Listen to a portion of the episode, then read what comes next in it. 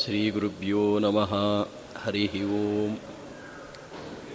व्यासाय भवनाशाय श्रीशाय गुणराशये हृद्याय शुद्धविद्याय मध्वाय च नमो नमः।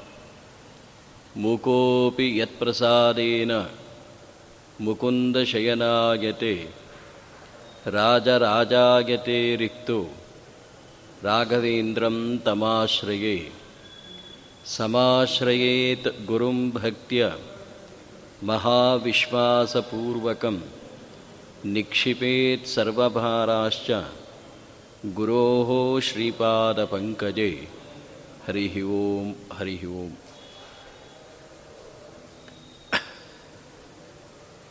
वन्दे वन्द्यं ವಾಸುದೇವಂ ನಿರಂಜನಂ. ಇಂದಿರಾಪತಿಂ ಆದ್ಯಾದಿ ವರದೇಶ ವರಪ್ರದಂ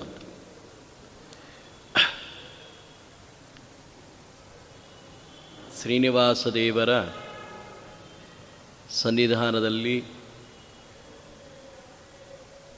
ಮಧ್ವ ನವರಾತ್ರೋತ್ಸವ ಶ್ರೀಮದಾನಂದ ತೀರ್ಥ ಭಗವತ್ಪಾದಾಚಾರ್ಯರು ಕೇವಲ ಯಾವುದೋ ಒಂದು ಗುಂಪಿಗೆ ಮಾತ್ರ ಗುರುಗಳಲ್ಲ, ಅವರು ಜಗದ್ಗುರುಗಳು ಅಂತ ಕರೀತಾರೆ. ಎಲ್ಲರಿಗೂ ಅವರೇ ಗುರುಗಳು ಅಂತ. ಅವರು ಆಸೇತು ಹಿಮಾಚಲ ಪರ್ಯಂತ ಸಂಚಾರ ಮಾಡಿ ದ್ವೈತ ಸಿದ್ಧಾಂತದ ತತ್ವಗಳನ್ನು ಪ್ರಚಾರ ಮಾಡಿ ಅನೇಕ ಗ್ರಂಥಗಳನ್ನು ಬರೆದು ಹಾಗೂ ಜಗತ್ತಿಗೆ ಸಂಪ್ರದಾಯವನ್ನು ತಿಳಿಸುವ ಸಲುವಾಗಿ ಅನೇಕ ಶಿಷ್ಯರಿಗೆ ಆಶ್ರಮವನ್ನು ಕೊಟ್ಟು ಅನೇಕ ಗೃಹಸ್ಥರಿಗೆ ಪ್ರತಿಮೆಗಳನ್ನು ಸಾಲಿಗ್ರಾಮಗಳನ್ನು ಕೊಟ್ಟು ಭಗವಂತನ ಇಂಗಿತವನ್ನು ತಿಳಿಸಿದಂಥ ಮಹನೀಯರು ಶ್ರೀಮದಾನಂದ ತೀರ್ಥ ಭಗವತ್ಪಾದಾಚಾರ್ಯರು ಅಂತ. ಅವರ ಕೃತಿಗಳ ಸಂಖ್ಯೆಯ ಬಗ್ಗೆ ಇನ್ನೂ ನಮ್ಮಲ್ಲಿ ಕೆಲವು ಕಡೆ ಮೂವತ್ತೇಳು ಗ್ರಂಥ ಅಂತ ಕೆಲವರು ಹೇಳ್ತಾ ಇದ್ದಾರೆ. ಇನ್ನೂ ಅನೇಕರು ಅನೇಕ ಗ್ರಂಥಗಳು ಅಂತ ಹೇಳ್ತಿದ್ದಾರೆ. ಆದರೆ ವಾಯುಗದ್ಯ ಅಂತ ಒಂದು ಗ್ರಂಥ. ಆ ವಾಯುಗದ್ಯದಲ್ಲಿ ಆಚಾರ್ಯರ ಬಗ್ಗೆ ತಿಳಿಸುವ ಸಂದರ್ಭದಲ್ಲಿ ಅಷ್ಟತ್ರಿಂಶತ್ ಅಮಂದದೀಹಿ ಅಂತ ಹೇಳ್ತಾರೆ. ಮೂವತ್ತೆಂಟು ಗ್ರಂಥಗಳನ್ನು ರಚನೆ ಮಾಡಿದವರು ಅಂತ ಭಾಳ ಸ್ಪಷ್ಟವಾಗಿ ತಿಳಿಸಿದ್ದಾರೆ. ಆ ಸರ್ವಮೂಲ ಗ್ರಂಥ ಅಂತ ಮಧ್ವರಾಯರು ಬರೆದಂಥ ಗ್ರಂಥಗಳಿಗೆ ಸರ್ವಮೂಲ ಅಂತ ಆ ಸರ್ವಮೂಲ ಅಂತ ಯಾಕೆ ಈ ಗ್ರಂಥಗಳಿಗೆ ಯಾರು ಕೊಟ್ಟರು ಪ್ರಶಸ್ತಿ? ಇದಕ್ಕೆ ಯಾರಾದರೂ ಒಬ್ರು ಹೇಳೋ, ಆಚಾರ್ಯರು ತಮ್ಮ ಗ್ರಂಥದಲ್ಲಿ ಸರ್ವಮೂಲ ಗ್ರಂಥ ಅಂತ ಅವರು ಬರೀಲಿಲ್ಲ. ಹಾಗೆ ಟೀಕಾಚಾರ್ಯರು ಕೂಡ ತಮ್ಮ ಗ್ರಂಥದಲ್ಲಿ ನಾನು ಸರ್ವಮೂಲ ಗ್ರಂಥಕ್ಕೆ ವ್ಯಾಖ್ಯಾನ ಬರಿತೀನಿ ಅಂತ ಹೇಳಿಲ್ಲ. ಆದರೆ ಸರ್ವಮೂಲ ಗ್ರಂಥ ಅಂತ ಮಧ್ವರಾಯರ ಗ್ರಂಥಗಳಿಗೆ ಪ್ರಶಸ್ತಿ ಕೊಟ್ಟಂಥ ಮಹನೀಯರು ನಮ್ಮ ವ್ಯಾಸರಾಜರು ಅಂತ. ವ್ಯಾಸರಾಜರು ಆಚಾರ್ಯರ ಗ್ರಂಥಗಳಿಗೆ ಸರ್ವಮೂಲ ಅಂತ ಪ್ರಶಸ್ತಿ ಕೊಟ್ಟಂಥ ಮಹನೀಯರು ಅಂತ. ಆ ಸರ್ವಮೂಲ ಗ್ರಂಥಗಳಲ್ಲಿ ಒಂದಾದಂತಹ ದ್ವಾರಶ ಸ್ತೋತ್ರ ಅಂತ. ಸ್ತೋತ್ರ ಅಂದರೆ ಅನೇಕ ಕವಿಗಳು ಒಂದು ಮಾತು ಹೇಳ್ತಾರೆ. ಕೆಲವು ಕಡೆ ವ್ಯಕ್ತಿಯಲ್ಲಿ ಇಲ್ಲದೇ ಇರುವಂಥ ಗುಣಗಳನ್ನು ಹೇಳಿ ನಮ್ಮ ಲೌಕಿಕ ಕಾರ್ಯವನ್ನು ನಾವು ಮಾಡಿಕೊಳ್ಳೋದು ಕಂಡಿದೆ ಲೋಕದಲ್ಲಿ ಒಬ್ಬ ವ್ಯಕ್ತಿಯಲ್ಲಿ ಯಾವ ಗುಣವೂ ಇರಲ್ಲ.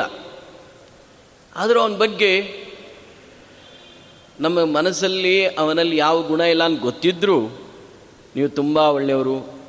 ನೀವು ಇದ್ದಿದ್ದಕ್ಕೆ ಹಾಗಾಯಿತು, ಹೀಗಾಯಿತು ಅಂತ ಏನೇನೋ ಯಾಕೆ ನಮ್ಮ ಕೆಲಸ ಆಗಬೇಕು ಅಂತ. ಇದನ್ನು ನಾವು ಕೆಲವೊಮ್ಮೆ ಬೇರೆ ಬೇರೆ ಗ್ರಂಥಗಳಲ್ಲಿ ನಮ್ಮ ನಿತ್ಯದ ಬದುಕಿನಲ್ಲಿ ಈ ಥರ ವ್ಯವಹಾರ ಕಂಡಿದೆ. ಆದರೆ ಈ ಸ್ತೋತ್ರ ಹೇಗಿದೆ ಅಂದರೆ, ಗುಣನಿಷ್ಠ ಗುಣಾಭಿಧಾನಂ ಸ್ತುತಿ ಅಂತ. ಅಂದರೆ ಏನರ್ಥ ಅಂದರೆ, ಭಗವಂತನಲ್ಲಿ ಇರುವಂಥ ಗುಣಗಳನ್ನೇ ತಿಳಿಸುವ ಸ್ತೋತ್ರ ಇದು. ಅವಿದ್ಯಮಾನ ಗುಣಕಥನ ಅಲ್ಲ. ಯಾವ ವ್ಯಕ್ತಿಲಿ ಏನಿರುತ್ತೋ, ಇದ್ದುದನ್ನು ತಿಳಿಸುವುದೇ ಸ್ತೋತ್ರ. ಇಲ್ಲದನ್ನು ಹೇಳಿದ್ರೆ ತನ್ನಲ್ಲಿ ಇಲ್ಲದೆ ಇರುವಂಥ ಗುಣಗಳನ್ನು ಯಾರಾದರೂ ಹೇಳ್ತಾ ಇದ್ರೆ ಇವನು ಕೇಳಿ ನಗ್ತಾ ಇದ್ದರೆ ಅದರಿಂದ ಏನಾಗತ್ತೆ? ಆತ್ಮ ಪ್ರಶಂಸನ ವರ್ಜನ ಅಂತ ಹೇಳ್ತಾರೆ. ಈಗ ಒಬ್ಬ ವ್ಯಕ್ತಿಲಿ ಯಾವ ಗುಣ ಇಲ್ಲ, ಆದರೆ ಅವನು ಅದನ್ನು ಕೇಳಿ ಸಂತೋಷ ಪಡ್ತಿರ್ತಾನೆ. ಅವಾಗೇನಾಗತ್ತೆ? ನಿನ್ನ ಗುಣವನ್ನೇ ಇಲ್ಲದೇ ಇರುವ ಗುಣ ಕೇಳ್ತಿದ್ಯಾ? ಅದು ನಿನ್ನ ಆತ್ಮಹತ್ಯೆಗೆ ಸಮಾನವಾಗತ್ತೆ ಅಂತ ಇನ್ನು ಮಹಾಭಾರತದಲ್ಲಿ ಅರ್ಜುನ ಧರ್ಮರಾಜನನ್ನು ಕೊಲ್ಲಬೇಕು ಅಂತ ಹೋಗ್ತಾನೆ. ಕೃಷ್ಣ ನಿಲ್ಲಿಸ್ತಾನೆ. ಯಾಕೆ ನನ್ನ ಅಣ್ಣ ತಂದೆಯ ಸಮಾನ, ನಾನು ಬೈದಿದ್ದಾಯ್ತು ಅದಕ್ಕೆ ಪ್ರಾಯಶ್ಚಿತ ನಾನೇ ಸಾಯ್ತೀನಿ ಅಂತ ಖಡ್ಗ ತಗೊಂಡು ತಲೆ ಕತ್ತರಿಸ್ಕೊಳ್ಬೇಕು ಅಂತ ಹೊರಟಾಗ ಕೃಷ್ಣ ತಡೆ ಹಿಡ್ತಾನೆ. ನೀನು ಸಾಯ್ಬೇಕು ತಾನೆ? ನಿನ್ನ ಬಗ್ಗೆ ನೀನೇ ನಿನ್ನ ಆತ್ಮ ಪ್ರಶಂಸನ ಮಾಡ್ಕೊ ಅಂತ ಹೇಳಿ. ಇದು ಮಹಾಭಾರತದಲ್ಲಿ ಯುದ್ಧದ ಸನ್ನಿವೇಶದಲ್ಲಿ ಒಂದು ಪ್ರಸಂಗ ಹೀಗೆ ಬರುತ್ತೆ. ಭಾಳ ಹೇಳ್ಕೊಂತನ ತನ್ನ ಬಗ್ಗೆ. ಎಷ್ಟೋ ಹೊತ್ತು ಹೇಳಿದ ಮೇಲೆ ಕೃಷ್ಣ ಇನ್ಸಾಕ್ಬಿಡು ಅಂತ ಹೇಳ್ತಾನೆ. ಆವಾಗ ಅರ್ಜುನ ಕೇಳ್ತಾನೆ, ಏನು ಕೃಷ್ಣ, ನನ್ನ ಗುಣಗಳ ಬಗ್ಗೆ ಹೇಳ್ಕೊಂಡ್ರೆ ಏನು ಲಾಭ ಏನಾಯಿತು? ಅಂತ ನೀನು ಸತ್ತಾಯಿತು ಅಂತ ಹೇಳಿ. ಹಾಗೆ ಇಲ್ಲದೇ ಇರುವುದನ್ನು ಹೇಳಿಕೊಂಡ್ರೂ ಒಂದು ದೋಷ. ಆದರೆ ಇದು ಹಾಗಲ್ಲ. ದ್ವಾರಶ ಸ್ತೋತ್ರ ಅಂದರೆ ಸಂಪೂರ್ಣವಾಗಿ ಭಗವಂತನಲ್ಲಿ ಇರುವಂಥ ಗುಣಗಳನ್ನು ನೈವೇದ್ಯ ಮಾಡುವ ಪ್ರಸಂಗದಲ್ಲಿ ಅನುಸಂಧಾನ ಮಾಡುವುದಕ್ಕಾಗಿ ಆಚಾರ್ಯರು ಸಂಪೂರ್ಣವಾಗಿ ಉಪನಿಷತ್ತುಗಳಲ್ಲಿ, ಬ್ರಹ್ಮಸೂತ್ರಗಳಲ್ಲಿ, ಪುರಾಣ ಗ್ರಂಥಗಳಲ್ಲಿ ಹಾಗೆ ತಾವೇ ಬರೆದ ಉಳಿದ ಎಲ್ಲ ಗ್ರಂಥಗಳನ್ನು ಸಾರ ಮಾಡಿ ನಿರೂಪಣೆ ಮಾಡಿರುವ ಸ್ತುತಿ ದ್ವಾರಶ ಸ್ತೋತ್ರ ಅಂತ. ಇವತ್ತು ನಾವು ಸರ್ವಮೂಲ ಗ್ರಂಥ, ಇದು ವೇದದ ಸಾರವಾದರೆ ಸರ್ವಮೂಲ ಗ್ರಂಥಗಳಲ್ಲೇ ಒಂದಾಗಿರುವಂಥ ದ್ವಾರಶ ಸ್ತೋತ್ರ ಸರ್ವಮೂಲ ಗ್ರಂಥದ ಎಲ್ಲ ಗ್ರಂಥದ ಸಾರ ಸ್ತುತಿಯಾಗಿದೆ ದ್ವಾರಶ ಸ್ತೋತ್ರ ಅಷ್ಟು ಅತ್ಯಂತ ಅದ್ಭುತವಾದ ಸ್ತುತಿ ಆಚಾರ್ಯರು ತೋರಿಸಿದ್ದಾರೆ. ಎರಡನೇದೇನು ಅಂದರೆ, ಇದರಲ್ಲಿ ಅಲಂಕಾರ ಶಾಸ್ತ್ರಕ್ಕೂ ಮಹತ್ವ ಕೊಟ್ಟಿದ್ದಾರೆ. ಕಾವ್ಯಕ್ಕೆ ಅಲಂಕಾರ ಶಾಸ್ತ್ರಕ್ಕೆ. ಈಗ ಅಲಂಕಾರ ಶಾಸ್ತ್ರದಲ್ಲೂ ಕೂಡ ಅನೇಕ ವಿಷಯಗಳನ್ನು ಎಷ್ಟು ಅದ್ಭುತವಾಗಿ ನಿರೂಪಣೆ ಮಾಡ್ತಾರೆ. ಕಾವ್ಯದಲ್ಲೂ ಹಾಗೆ ದೃಷ್ಟಿ. ಆದರೆ ಹೇಳುವ ಕಾಲಕ್ಕೆ ಅದರಲ್ಲಿ ಅದ್ಭುತವಾದ ಪ್ರಮೇಯವನ್ನು ತೋರಿಸ್ತಾರೆ. ಆ ಪ್ರಮೇಯ ಎಂಥದ್ದು ಅಂದರೆ ನಿಮಗೆಲ್ಲರಿಗೂ ಇಲ್ಲಿ ಕೂತಿರೋರಿಗೆ ಬರುತ್ತೆ ದ್ವಾರಶ ಸ್ತೋತ್ರ. ಎರಡನೇ ಅಧ್ಯಾಯದ ಆರಂಭದ ಶ್ಲೋಕದಲ್ಲಿ, ರಮಾ ಚಕೋರಿ ವಿಧವೆ ಅಂತ ಶಬ್ದ ಆಡ್ತಾರೆ ಲಕ್ಷ್ಮೀದೇವಿಯನ್ನ ಚಕೋರಿ ಚಕೋರಿ ಪಕ್ಷಿ ಅಂತ ಭಗವಂತನನ್ನು ಚಂದ್ರ ಅಂತ ತಿಳಿಸಿದ್ದಾರೆ. ಚಕೋರಿ ಪಕ್ಷಿಗೆ ಚಂದ್ರನನ್ನು ನೋಡಿದ್ರೆ ಬಹಳ ಸಂತೋಷ ಆಗುತ್ತೆ. ಆದರೆ ಚಂದ್ರನಿಗೆ ಈ ಪಕ್ಷಿ ನನ್ನನ್ನು ನೋಡತ್ತೆ ಅಂತ ಅವನಿಗೆ ಅಷ್ಟೇನೋ ಈ ಚಕೋರಿ ಪಕ್ಷಿಗೆ ಆನಂದ ಪಡಿಸ್ಬೇಕು ನನ್ನಿಂದ ಅವನೇನು ಬರ್ತಾ ಇಲ್ಲ. ಅವನು ತಾನು ಬರೋ ಹಾಗೆ ಬರ್ತಾನೆ. ಇವನು ಇದನ್ನು ನೋಡಿ ಆನಂದ ಪಡ್ತೀವಿ ಪಕ್ಷಿ. ಹಾಗೆ ಭಗವಂತನನ್ನ ಚಂದ್ರ ಅಂತ ತಿಳಿಸಿ, ಲಕ್ಷ್ಮೀದೇವಿನ ಚಕೋರಿ ಪಕ್ಷಿ ಅಂತ ತಿಳಿಸಿ, ಲಕ್ಷ್ಮೀದೇವಿಗೆ ದೇವರು ಆನಂದವನ್ನು ಕೊಡ್ತಾನೆ ಹೊರತು, ಆದರೆ ಲಕ್ಷ್ಮೀದೇವಿಯಿಂದ ಪರಮಾತ್ಮನಿಗೆ ಆನಂದವಿಲ್ಲ. ಈ ಪಕ್ಷಿಯಿಂದ ದೇವರ ಚಂದ್ರನಿಗೆ ಯಾವ ಸುಖವೂ ಇಲ್ಲ. ಅದನ್ನು ತಿಳಿಸೋದಕ್ಕೆ ಎಂಥ ಅದ್ಭುತವಾದ ನಿರೂಪಣೆ ಕೊಡ್ತಾರೆ ಆಚಾರ್ಯರು. ನೋಡೋದಕ್ಕೆ ಸಾಮಾನ್ಯ ಮಾತು, ಒಳಗೆ ಸಂಪೂರ್ಣವಾಗಿ ತತ್ವದ ನಿಧಿ ತುಂಬಿರುವಂಥ ಮಾತುಗಳಿದು. ಹಾಗೆಲ್ಲಿ ಪ್ರಾರಂಭದ ಶ್ಲೋಕದಲ್ಲಿ, ಒಂದೇ ವಂದ್ಯಂ ಸದಾನಂದಂ ವಾಸುದೇವಂ ನಿರಂಜನಂ ಇಂದಿರಾಪತಿಂ ಆದ್ಯಾದಿ ವರದೇಶ ವರಪ್ರದಂ ಅಂತ. ವಾಸುದೇವನನ್ನ ಆಚಾರ್ಯರು ಪ್ರಾರಂಭದಲ್ಲಿ ಸ್ಮರಣೆ ಮಾಡಿದ್ದಾರೆ. ವಾಸುದೇವ ರೂಪವನ್ನು ಸ್ಮರಣೆ ಮಾಡೋದಕ್ಕೆ ಏನು ಕಾರಣ ಅಂತ. ಇದಕ್ಕೆ ಅನೇಕ ಕಡೆ ಬರುತ್ತೆ. ನಾವು ಹಿಂದೆಲ್ಲ ಒಂದು ಕ್ರಮ ಹೇಗೆಂದರೆ ವಾಸುದೇವ ಯಜ್ಞ ಅಂತ ಭೋಜನ ಪ್ರಕರಣಕ್ಕೆ ದೇವರ ನೈವೇದ್ಯದ ಪ್ರಸಾದವನ್ನು ಸ್ವೀಕಾರ ಮಾಡಿ ಅಂತ ಹೇಳೋದಕ್ಕೆ ನಮ್ಮ ಹಿಂದಿನವರು ಸಂಪ್ರದಾಯಸ್ಥರು ಪ್ರಯೋಗ ಹೇಗೆ ಮಾಡ್ತಿದ್ರು ಅಂದರೆ ವಾಸುದೇವ ಯಜ್ಞಕ್ಕೆ ಬರಬೇಕು ಅಂತ ಕರಿತೀವಿ ಇವತ್ತು ನಾವು ಊಟಕ್ಕೆ ಬರಬೇಕು ಅಂತ ಕರಿತೀವಿ. ಹಿಂದಿಕ್ಕೆ ಹಾಗಲ್ಲ, ವಾಸುದೇವ ಯಜ್ಞ ಅಂತ ಹಾಗಾದರೆ ವಾಸುದೇವ ಯಜ್ಞ ಅನ್ನೋ ಮಾತಿನಲ್ಲಿ ವಾಸುದೇವನ ಸ್ಮರಣೆ ಯಾತಿಕ್ಕೆ ಅಂದರೆ ಎರಡು ಕಾರಣ ಇದೆ.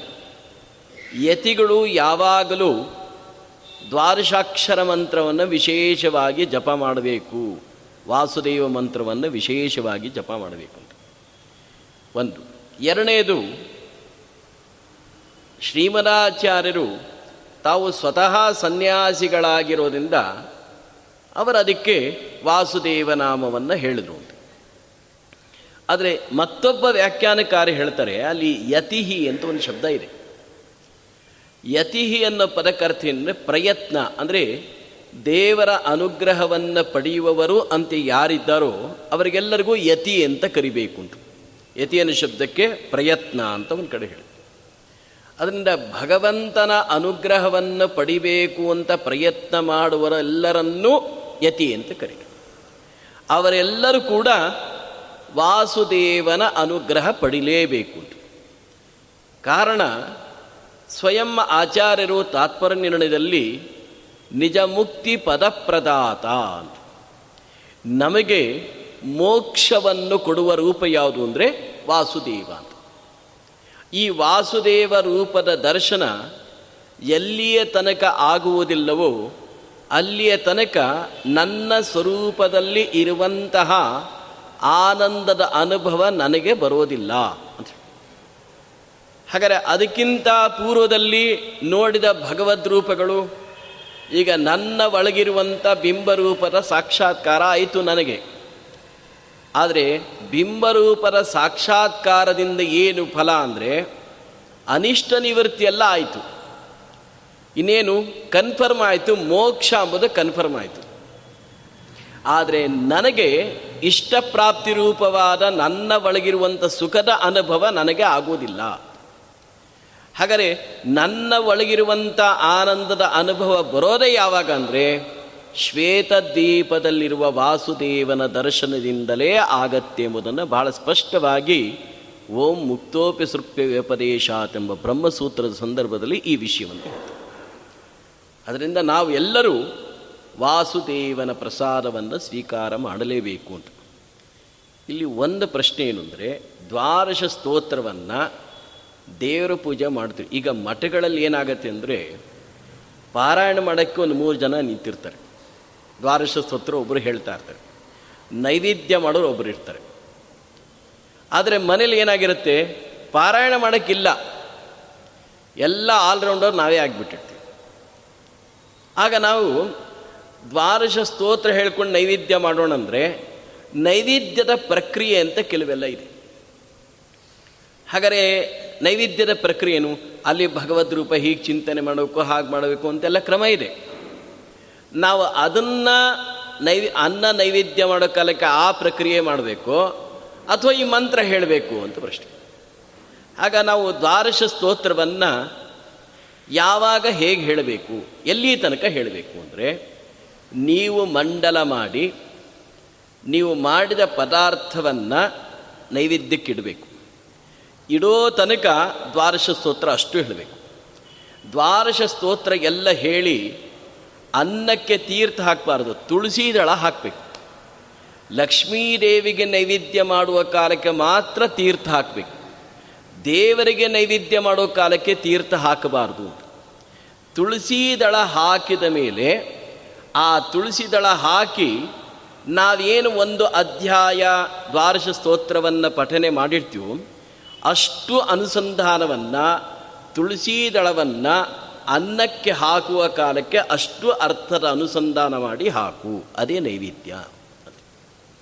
ಇದು ದ್ವಾರಶ ಸ್ತೋತ್ರದ ಸಂಪೂರ್ಣವಾದ ಸಾರ ಅದು ಮಠಗಳಲ್ಲಿ ಬೇರೆ ಕಡೆಯಲ್ಲಿ ಒಬ್ಬರು ಹೇಳ್ತಾ ಇರ್ತಾರೆ ನಾವು ನೈವೇದ್ಯ ಮಾಡ್ತೀವಿ, ಸಮಸ್ಯೆ ಇಲ್ಲ.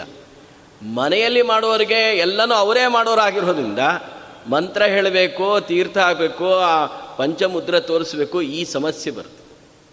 ಅದಕ್ಕೆ ಪ್ರಾರಂಭದಲ್ಲಿ ಇಷ್ಟೆಲ್ಲ ಮಾಡಿ ದ್ವಾದಶ ಸ್ತೋತ್ರದಲ್ಲಿ ಇಷ್ಟು ಅನುಸಂಧಾನವನ್ನು ತೆಗೆದುಕೊಂಡು ತುಳಸಿ ದಳ ಅನ್ನಕ್ಕೆ ಹಾಕು ಅನ್ನೋ ಭಾಳ ಸ್ಪಷ್ಟವಾಗಿ ತಿಳಿತಾ ಇದ್ದಾರೆ. ಇಲ್ಲಿ ವಾಸುದೇವ ಅನ್ನೋ ವಿಚಾರದಲ್ಲಿ ಏನು ಒಂದು ಅನುಸಂಧಾನ ಬೆಳೆಸ್ಕೊಳ್ಬೇಕು. ಅನುಸಂಧಾನದ ಒಂದು, ಏಕೆಂದರೆ ದ್ವಾರಶ ಸ್ತೋತ್ರ ಅಂದರೆ ಅನುಸಂಧಾನ ಮಾಡೋದಕ್ಕೆ ಉತ್ಕೃಷ್ಟವಾದಂಥ ಒಂದು ಸ್ತುತಿ ಇದು. ನೈವೇದ್ಯದ ದೇವರ ಪೂಜೆ ಅಂದರೆ ಅನುಸಂಧಾನಗಳ ಚಿಂತನೆಯ ಕ್ರಮ ಅಂತ. ಅನುಷ್ಠಾನ, ಅನುಸಂಧಾನ, ಎರಡು ಈಗ ಅನುಸಂಧಾನ ಅನ್ನೋ ಎಷ್ಟು ಮಹತ್ವ ಇದೆ ಅಂದರೆ ಅನ್ನದಲ್ಲಿರುವನು ವಾಸುದೇವನು ಅಂತ ಹೇಳ್ತಾರೆ.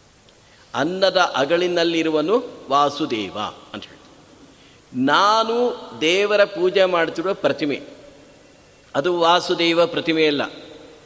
ಪ್ರತಿಯೊಬ್ಬರಿಗೂ ಅವರದವ್ರದೇ ಆದಂಥ ಕುಲದೇವರ ಪ್ರತಿಮೆ ಇಟ್ಕೊಂಡಿದ್ವಿ ಒಬ್ಬರು ಶ್ರೀನಿವಾಸ ದೇವರು ಇಟ್ಕೊಂಡಿದ್ದಾರೆ ಒಬ್ಬರು ವರಾಹ ದೇವರು ಇಟ್ಕೊಂಡಿದ್ದಾರೆ, ಒಬ್ಬ ಕೃಷ್ಣನ್ ಇಟ್ಕೊಂಡಿದ್ದಾರೆ, ಕೆಲವರು ವೇದವ್ಯಾಸ ದೇವರು ಇಟ್ಕೊಂಡಿದ್ದಾರೆ, ಕೆಲವರು ಹೈಗ್ರೀವ, ಹೀಗೆ ಬೇರೆ ಬೇರೆ ಎಲ್ಲ ಇಟ್ಕೊಂಡು ಆಗ ನಾವು ವಾಸುದೇವ ಅನ್ನೋ ಮಾತಿನಲ್ಲಿ ಆ ಪ್ರತಿಮೆಯಲ್ಲಿರುವ ಭಗವಂತನ ರೂಪಕ್ಕೂ, ಅನ್ನದಲ್ಲಿರುವ ಭಗವಂತನ ರೂಪಕ್ಕೂ ಐಕ್ಯ ಚಿಂತನೆ ಮಾಡು ಎನ್ನುವ ಅರ್ಥದಲ್ಲಿ ವಾಸುದೇವ ಅಂತ ಹೇಳ್ತಾರೆ. ಹಾಗಾದ್ರೆ ಏನು ಅರ್ಥ ಆಯಿತು? ವಾಸು ಅನ್ನೋ ಶಬ್ದಕ್ಕೇನು? ಎಲ್ಲ ಕಡೆಯಲ್ಲೂ ಇರುವವನು ಅಂತ ದೇವ ಶಬ್ದಕ್ಕೆ ಕ್ರೀಡಾ ಅಂದ್ರೆ ಏನರ್ಥ ಅಂದರೆ ಈ ಪ್ರತಿಮೆಯಲ್ಲೂ ಇದ್ದು ಸ್ವೀಕಾರ ಮಾಡ್ತಿದ್ದಾನೆ ದೇವರು. ನನ್ನ ಒಳಗಡೆ ಇರುವಂಥ ಭಗವಂತ ಆ ಪ್ರತಿಮೆಯಲ್ಲಿರುವಂಥ ದೇವರಿಗೆ ಸಮರ್ಪಣೆ ಮಾಡುವಂಥ ಕ್ರೀಡೆ ಅವನದೇ ಎಲ್ಲ ದೇವತೆಗಳಿಗೆ ದೇವರಿಗೆ ನೈವೇದ್ಯ ಮೇಲೆ ಲಕ್ಷ್ಮೀದೇವಿಗೆ ಪ್ರಾಣದೇವರಿಗೆ ಉಳಿದೆಲ್ಲ ದೇವತೆಗಳು ನೈವೇದ್ಯ ಮಾಡಬೇಕಾದರೂ, ಆ ನೈವೇದ್ಯದ ಒಳಗಡೆ ಭಗವಂತ ಅವರ ಮೂಲಕವಾಗಿ ತಾನೇ ಆಹಾರವನ್ನು ಸ್ವೀಕಾರ ಮಾಡ್ತಿದ್ದಾನೆ. ಈ ಒಂದು ಚಿಂತನೆಯನ್ನು ತಂದು ಕೊಡುವಂಥ ಹರಿಯ ನಾಮ ಯಾವುದು ಅಂದರೆ ವಾಸುದೇವ ಅಂತ. ಇದು ನಾವು ಪ್ರತಿನಿತ್ಯ ನೈವೇದ್ಯದಲ್ಲಿ ಈ ಚಿಂತನೆ ಬೇಕು ಅಂತ. ಅದಕ್ಕೆ ಅಲ್ಲಿ ಹೇಳ್ತಿದ್ದಾರೆ ಸ್ಥೂಲಂ ಭೋಗ್ಯಂಚ ಭಗವಾನ್. ಭುಂಕ್ತೆ ದೃಷ್ಟ್ವಾದಿನ ಪ್ರಭು ನೈವೇದ್ಯ ಅನ್ನೋ ವಿಚಾರ ಹೇಗೆ? ದೇವರ ನೈವೇದ್ಯ ಮಾಡ್, ಸ್ವೀಕಾರ ಮಾಡ್ತಂದ್ರೆ ಏನು? ಈಗ ನಾವು ನೈವೇದ್ಯ ಅಂದರೆ ಸ್ವೀಕಾರ ಮಾಡಿದ. ಹಾಗಾದರೆ ಇಲ್ಲಿ ನೈವೇದ್ಯ ನಾವು ದೇವರ ಮುಂದೆ ಇಟ್ಟಿರ್ತೀವಿ. ಒಂದು ಅಗಳ ಅನ್ನವೂ ಕೂಡ ವ್ಯತ್ಯಾಸವಾಗಿಲ್ಲ. ಹೇಗಿರಿ ಹಾಗೇ ಇರುತ್ತೆ. ಆಮೇಲೆ ನಾವು ದೇವರ ನೈವೇದ್ಯ ಆಯಿತು ಅಂತ ಹೇಳ್ತೀವಿ.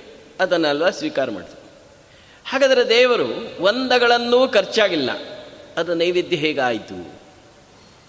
ಅಂದರೆ ದೇವರು ಹೇಳ್ತಾನೆ, ನಾನು ಕಣ್ಣಿಂದ ನೋಡುವುದೇ ನೈವೇದ್ಯ.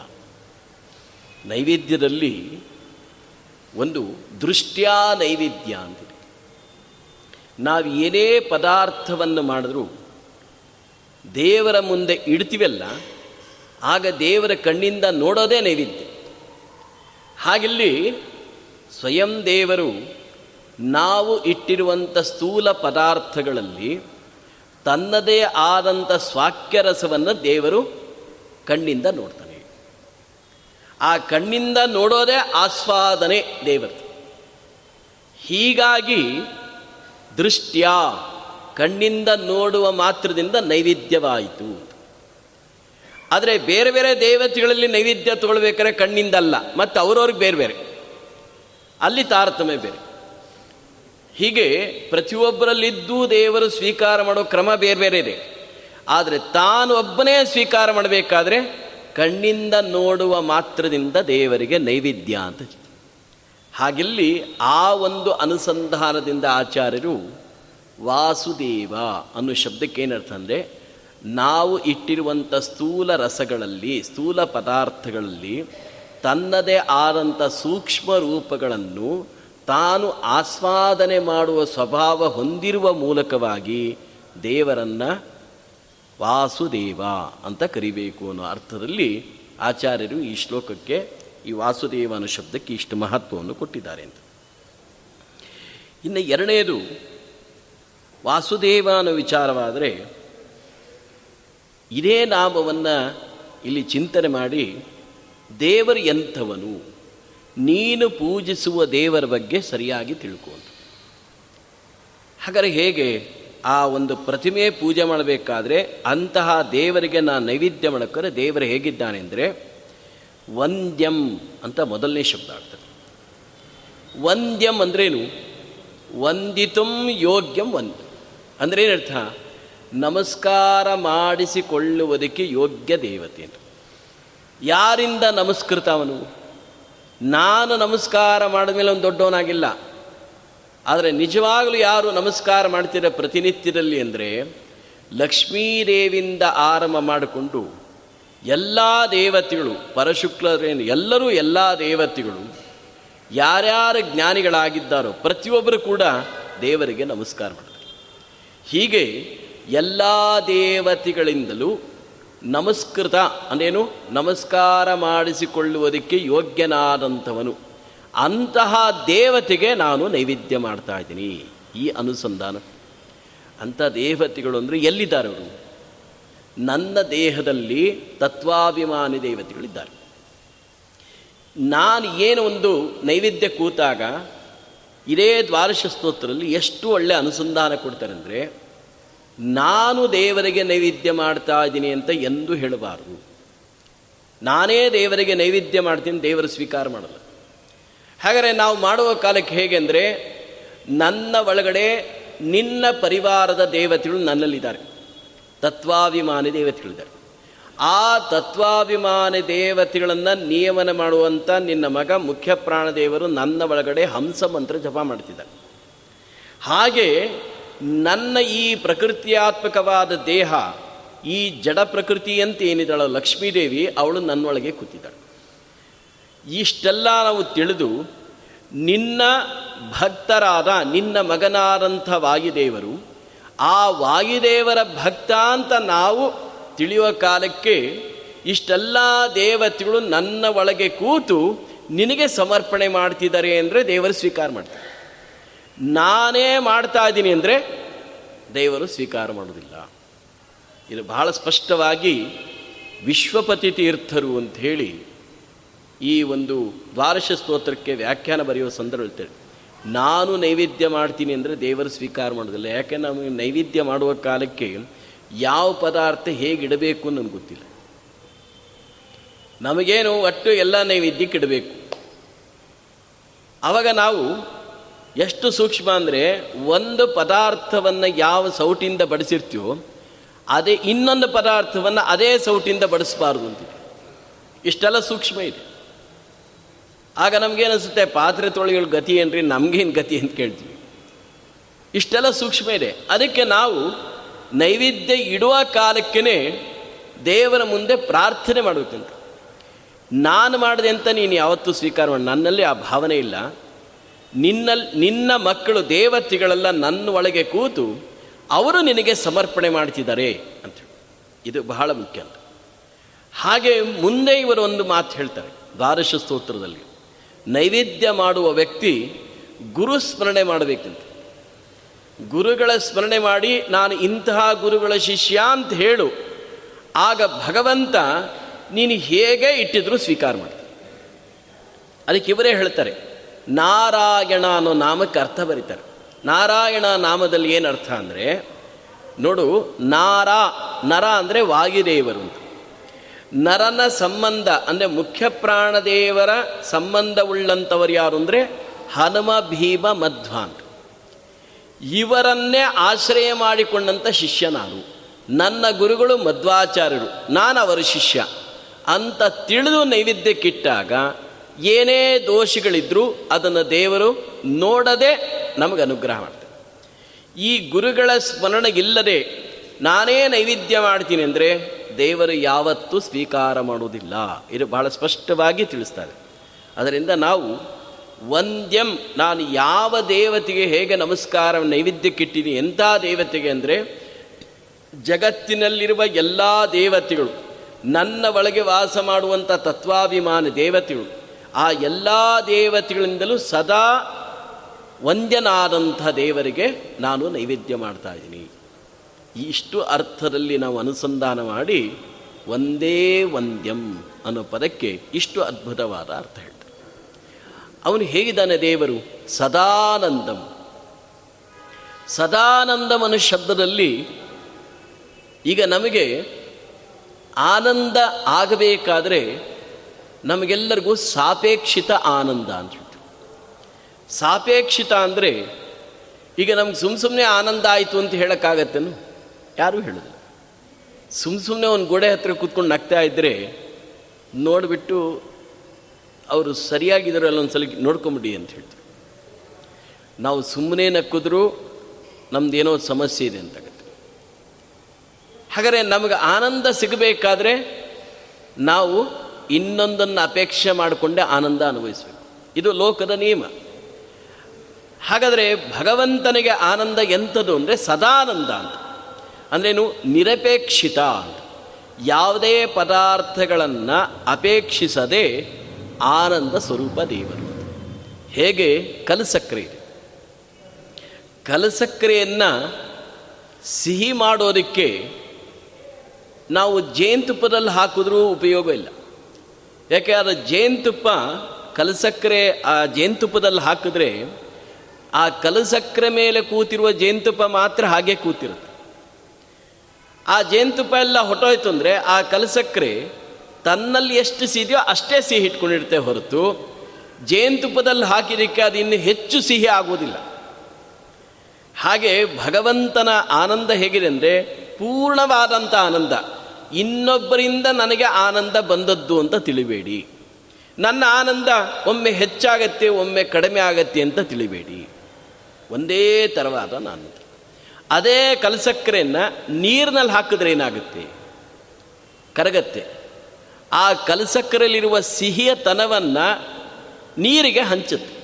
ಆಗ ನೀರೆಲ್ಲ ಸಿಹಿಯಾಗಿದಂಥ ಅನುಭವ ನಮಗೆಲ್ಲರಿಗೂ ಗೊತ್ತಿದೆ. ಹಾಗೆ ಭಗವಂತ ತನ್ನ ಆನಂದವನ್ನು ತನ್ನ ಭಕ್ತರಿಗೆ ಹಂಚಿ ನಮ್ಮನ್ನು ಆನಂದ ಪಡಿಸ್ತಾನೆ ತಾನು ಸ್ವಯಂ ಆನಂದ ಪರಿಪೂರ್ಣನಾಗಿರ್ತಾನೆ. ಹಾಗೆಲ್ಲಿ ಸದಾನಂದಮನ ಶಬ್ದಕ್ಕೇನು? ಸಾಪೇಕ್ಷಿತವಾದ ಆನಂದ ದೇವರದಲ್ಲ.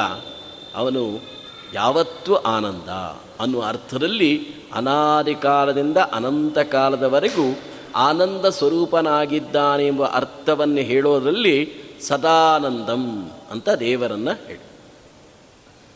ಇಲ್ಲಿ ಒಂದು ವಿಷಯ ಒಂದೇ ವಂದ್ಯಂ ಸದಾನಂದಂ ಅಂತ.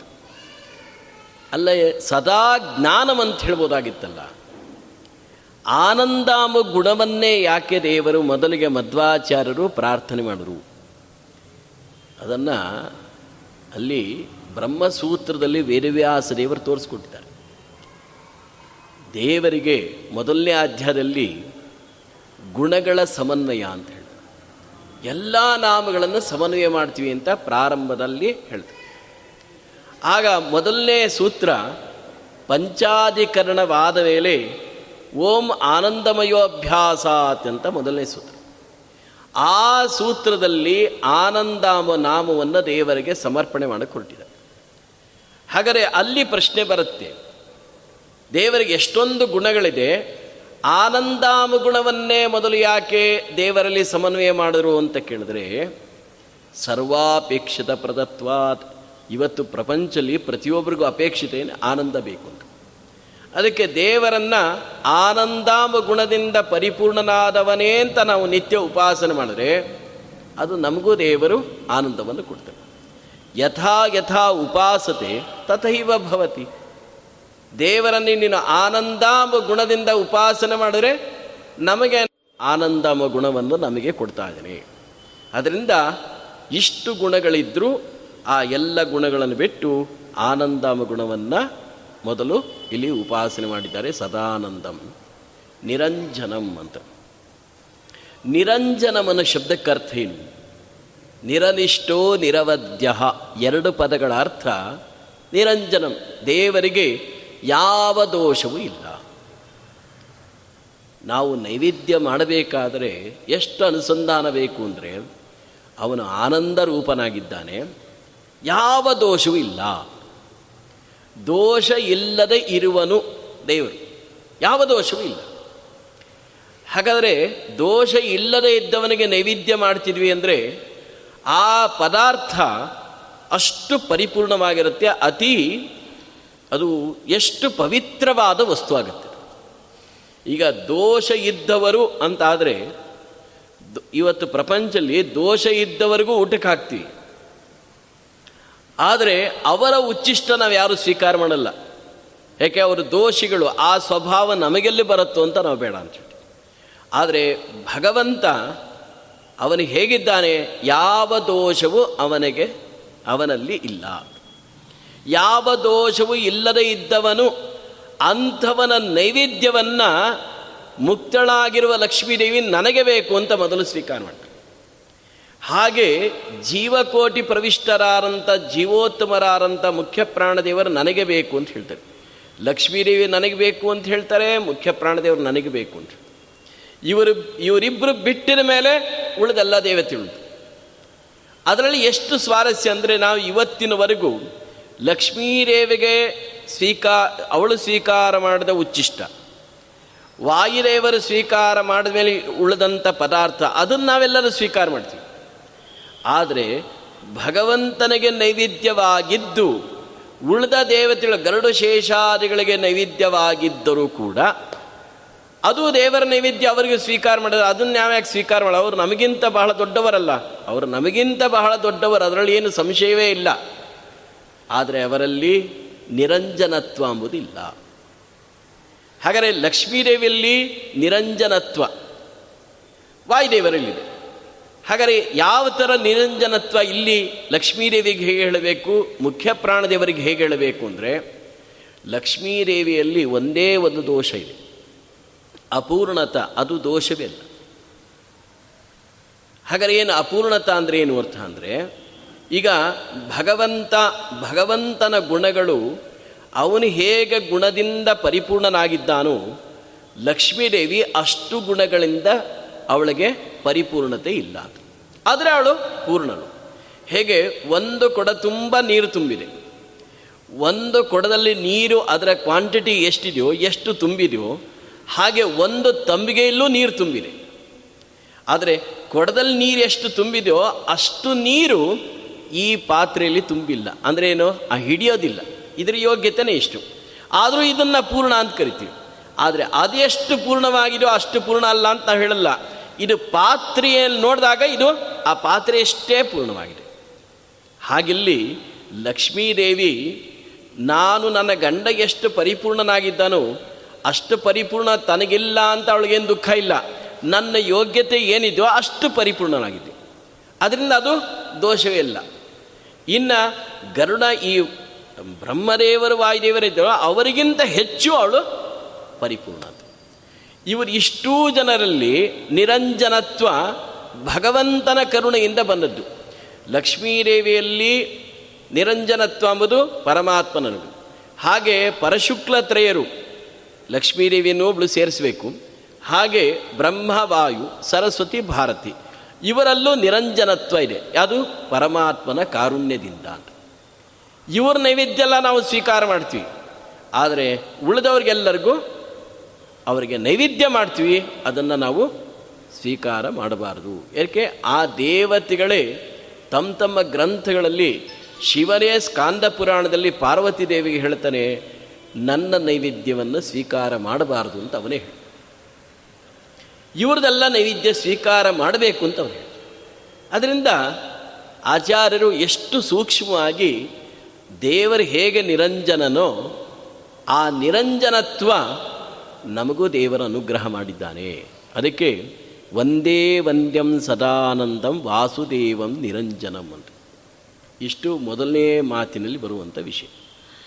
ಇಂದಿರಾಪತಿಂ ಅಂತ ಲಕ್ಷ್ಮೀದೇವಿಯ ಪತಿ ಅಂತ. ಇಲ್ಲಿ ಲಕ್ಷ್ಮೀಪತಿ ಅಂತ ಯಾಕೆ ಹೇಳಿಲ್ಲ? ಇಂದಿರಾಪತಿ ಅಂತ ಯಾಕೆ ಹೇಳಿದ್ರು? ಈಗ ನಾವು ದೇವರಿಗೆ ನೈವೇದ್ಯ ಮಾಡಿದ್ರೆ ಲಕ್ಷ್ಮೀದೇವಿ ನಮಗೆ ಸಂಪತ್ತು ಕೊಡ್ತಾಳೆ ಅಂತ ಹೇಳಿದ್ರು. ದೇವರಿಗೆ ನಿತ್ಯ ನೈವೇದ್ಯ ಮಾಡಿದ್ರೆ ಲಕ್ಷ್ಮೀದೇವಿ ನಮಗೆ ಸಂಪತ್ತು ಕೊಡ್ತಾಳೆ.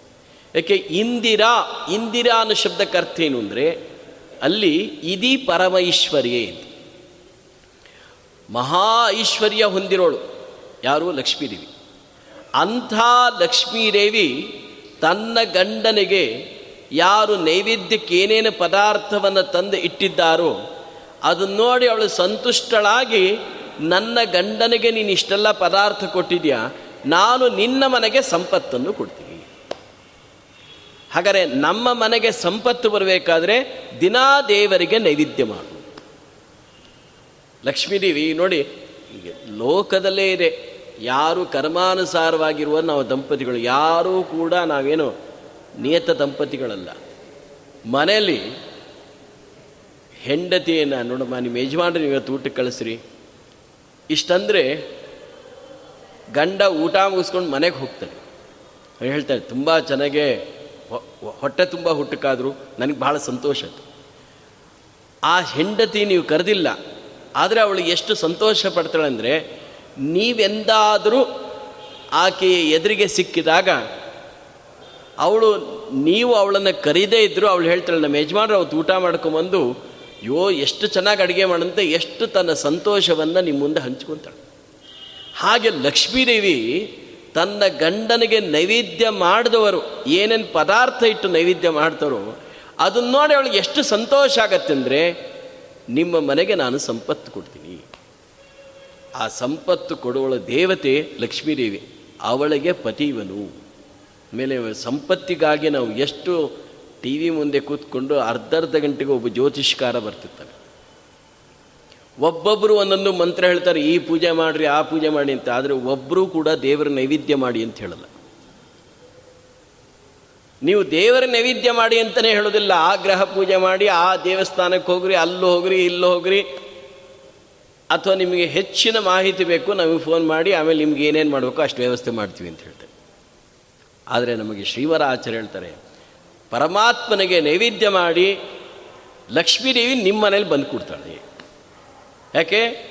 ಅವನು ಲಕ್ಷ್ಮೀಪತಿ, ಇಂದಿರಾಪತಿ ಅನ್ನೋ ಬಹಳ ಅತ್ಯಂತ ಅದ್ಭುತವಾದ ಮಾತು ಹೇಳ್ತಾರೆ ಇನ್ನು ಎರಡನೇದು ಇವರಿಬ್ಬರು ತೃಪ್ತ ಇವರಿಬ್ಬರು ಏನೋ ಸಂತೋಷಪಟ್ಟರು ಆದರೆ ಭಗವಂತನ ಸ್ವಭಾವ ಮತ್ತೆಂಥದ್ದು ಅಂದರೆ ಆದ್ಯಾದಿ ವರದೇಶ ವರಪ್ರದಂ. ಇದಂತೂ ಬಹಳ ಅತ್ಯಂತದ್ದು. ಆದ್ಯಾದಿ, ಆದ್ಯ ಅಂದರೆ ಯಾರು? ಮೊದಲು ಹುಟ್ಟಿದವನು. ಯಾರು? ಚತುರ್ಮುಖ. ಆದ್ಯ, ಆದಿ, ಬ್ರಹ್ಮದೇವರಿಂದ ಹುಟ್ಟಿದವರು.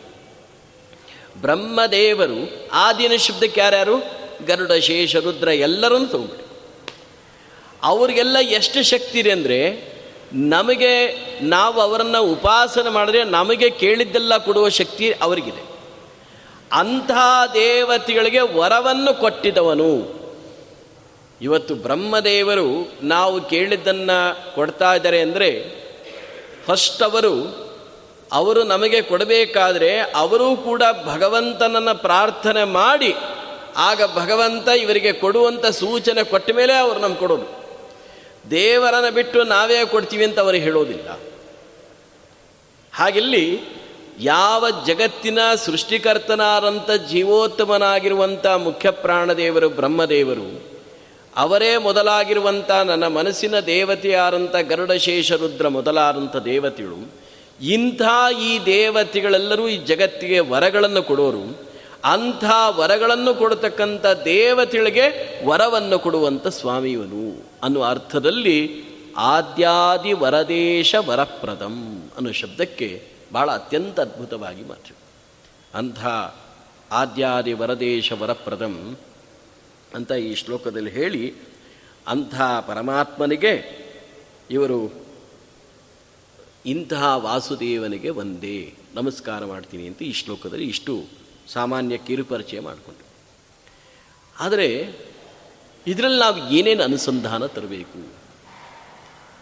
ಅನುಸಂಧಾನದ ದಾಖಲೆಯ ಸ್ತೋತ್ರ ಹಾಗಾದರೆ ಏನೇನು ಅನುಸಂಧಾನ ಅಂದರೆ, ಈಗ ನಾವು ಸರ್ವಮೂಲ ಗ್ರಂಥಗಳಿಗೆ ಬಹಳ ಮುಖ್ಯವಾದದ್ದು,